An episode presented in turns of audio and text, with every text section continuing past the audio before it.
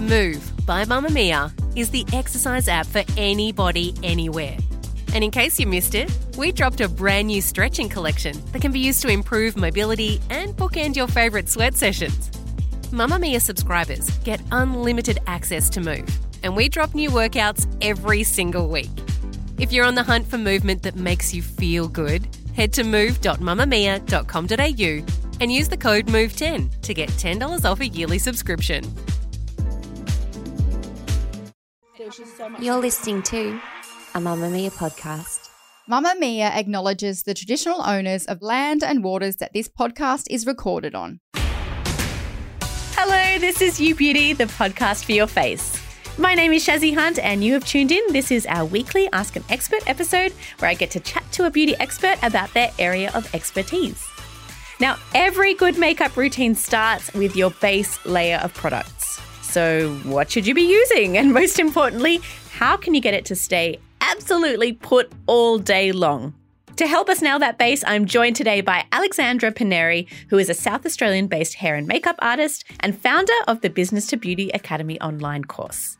Aleksandra, thanks for being here. Thank you for having me. Within your overall makeup routine, what exactly is the purpose of base makeup? Why are we even doing this? So there's many different purposes for different people depending on what you're doing obviously. For the sake of photography, it's really to even out that skin tone. It's kind of to color correct. So depending on, you know, the skin type, some people have got really red noses, some people get like rosacea and red cheeks. So really the coverage for photography is to have an even skin tone so that you're looking at the person, not parts of their face. But for everyday women, it's really to make them feel more comfortable. It's kind of like a security blanket to make them look really fresh. So if they're, you know, dehydrated, if they're feeling a bit tired, it's really just to make that complexion look like you possibly feel on the inside, but on the outside. There is nothing worse than when you have gone to effort and say you've done a few products, not just the one product, and then it does end up smudgy and faded. Are there any tips, first of all, before we get into the specifics of your base, of how we can avoid that or a reason for why that might be happening? So I think it would be great just to be honest, because makeup is something external that's put on your face. It's not meant to last all day. The rule is for me, the more you put on, the more maintenance it's going to be. So I think the first thing is skin prep and getting that right. And what that means is even if you're oily, remove the oils with the micellar water, even the eyelids where we do have a lot of oils, and really make sure that all of that is gone, that you've cleansed, you've exfoliated, which means you've got rid of your dead skin cells on there. Because when you put that foundation on, if your skin is dry, it's going to suck up the moisture from the foundation and therefore it's going to look flaky if your skin is oily and you've gone and put that foundation on, it's just going to be producing more and more oils. So you really need to nail your skin, and that is what's going to make your makeup last. It's really getting down to, well, what's my skin feel like when I come out of the shower? Does it feel tight when I smile? It's probably dry. So then using like a moisturizer that is really nice and hydrating before you put your foundation and waiting for that to actually seep in and then go in with your products if it's oily, using a mattifying moisturizer because just because your skin is oily doesn't mean it's not dehydrated. This is full of contradictions. And also, I love the reality checks, but it's interesting that you're saying less is more when it comes to your base because I think their feeling is that if a simple product isn't enough to get a good base, then maybe I should be using lots of stuff. But you're saying it's not that either. It's somewhere in the middle. It is. And it's tailored to your skin type. yeah, blowing your mind, right? Now I know why no one's base is lasting because we're all very confused. I would like to know if you could walk us through step by step the steps, the products. Take me through it. Where do we start? So, with your starting step, obviously you've already cleansed. You can first of all spritz your face with a makeup lasting spray. So, like your Urban Decay All Nighter. Before you put any makeup on. Yeah. So, this is like a little trick to make okay. it last longer if you're going to be using a foundation, which is a liquid foundation, because different steps will take place depending on what you're using. So if you spritz your face with a makeup setting spray, it becomes tacky, which means things are going to stick on. Next, you need to go in with your primer. So your primer can be applied with your hands, but you have to really choose the right primer for oily skin or for dehydrated skin. What you want to look for is words like tacky or sticky or illuminating, that will give you the solution that your skin needs to give you the look that you desire. So if you look at lower end price points, you know, you've got ELF, your grip primer. NYX have got a really good oil control and pore filler. Primers are basically like Spanx, but for the face. So they pull everything together nice and smooth. They fill in all the dots. And that is what's going to make that outfit on your face look perfect all day. So squeeze some foundation on the back of your hand and then pick up your brush because your brush is going to be able to give you a better distribution. And with your hands, you are kind of smearing it on top of your skin, whereas with the brush, you're able to stipple it into the skin. That's also going to make it last longer and give you a more blended look. Brush types, it can be like a kabuki brush, which is more of a fatter, rounder brush, because that gives you the ability to not just swipe from left to right, but also press it into the skin, which is like your ultimate. When you're applying the foundation, start from the middle of your face and then work your way out so you don't have this massive foundation line along your hairline. as far as the foundation, people probably would think that, well, I need a matte foundation because I want it to last all day. That's not true because if your skin is dehydrated and you put a matte foundation, you're going to be struggling to smile because everything's going to feel so cakey. Choose your foundation based on your skin type. And you don't need a full coverage foundation for it to last long. I personally love to use a light to medium coverage and then I use my concealer in the parts that I know wear down the most, like my T zone. My nose always goes red, my chin always goes red. You know, I get a bit of oily in my T zone. So I'll use a concealer, which is a more medium coverage and more mattifying in my T zone. But everywhere else, it'll be dewy and something light like a CC cream or I'm obsessed at the moment with the L'Oreal Serum Foundation and that is a really lightweight, it's got skincare in there. So it's really glowy and light. So I don't feel like I've got cake face.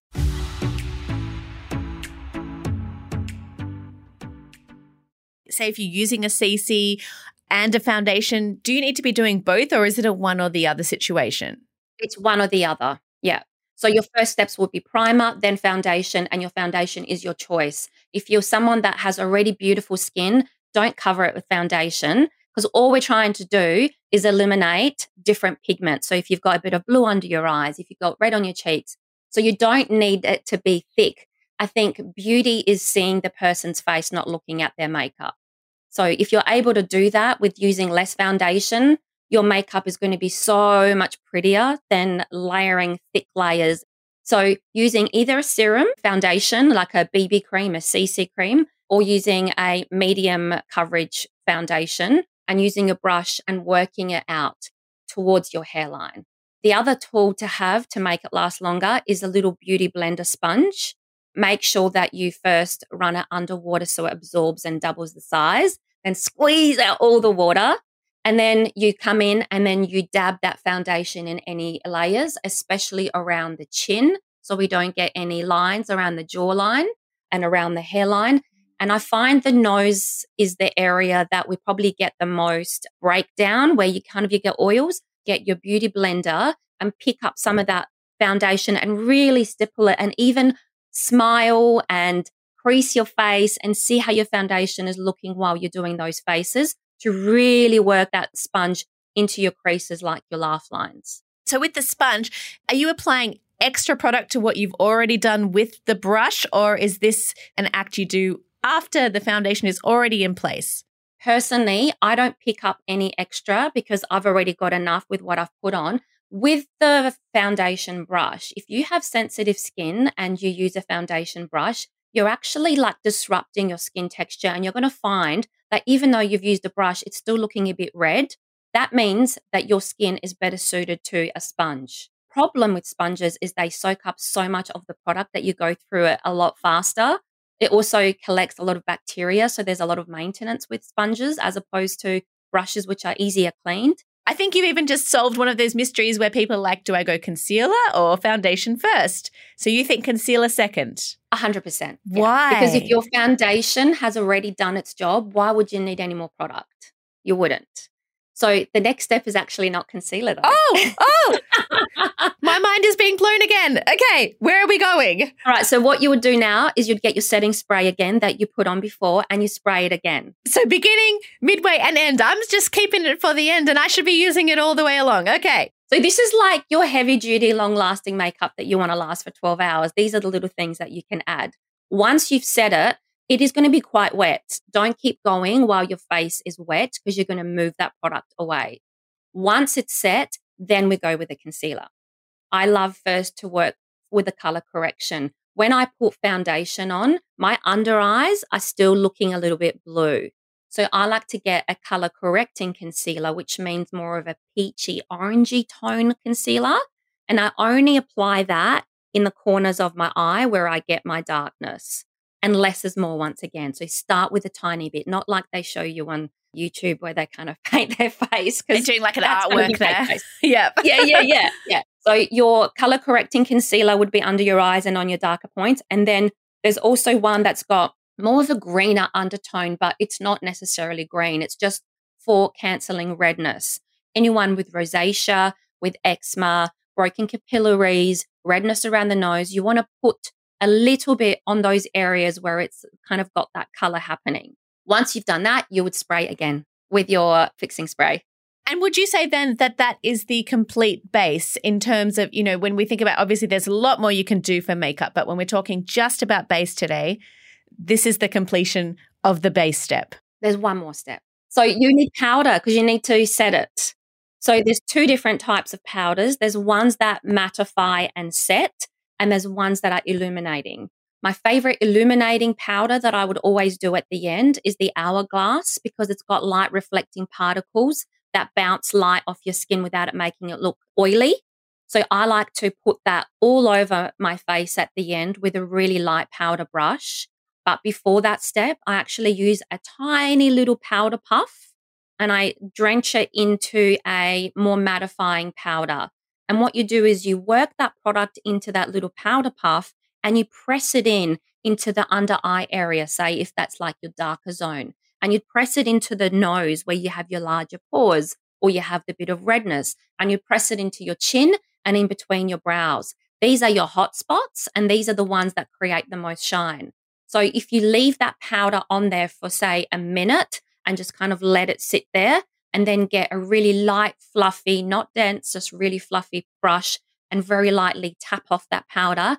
That is going to mattify your T zone so nothing moves. Then at the end, all over, bring back beautiful, glowy, natural looking skin with an illuminating powder. This is going to be your bulletproof foundation base with then at the end, once again, your spray of your fixing spray. And then obviously you can go into your blush and contouring and that whole other part. I wondered beyond that initial moment when you are putting on the makeup, adding countless amounts of fixing spray, what are things you can do after that to keep your base going? So you should have a little touch up kit if you are going to be going out. Blotting papers are wonderful at this. They're like a little baking paper, much thinner, and you can press them onto your nose and roll them or any areas that you might see oils coming through because pretty much oils is like the main thing that can break down the makeup. If you don't have blotting paper, another really cool trick is to get some toilet paper and separate the layers. When you open that up, it's so thin, it's like a blotting paper, but not as heavy. So that can also be a great solution to remove excess oil without breaking it down. Another thing that I put in my bride's touch up kit is a tiny little baby fluffy brush so girls that have got really defined laugh lines, that always ends up creasing or even under eye. So rather than adding more product like powder where you're actually just making it worse, you're using this brush to remove that crease because the foundation is not going to go anywhere. I would not be powdering after I've already done all that.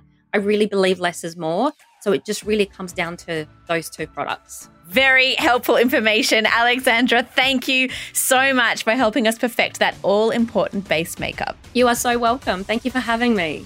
And thank you for listening today. Our show's executive producer is Talissa Bazaz.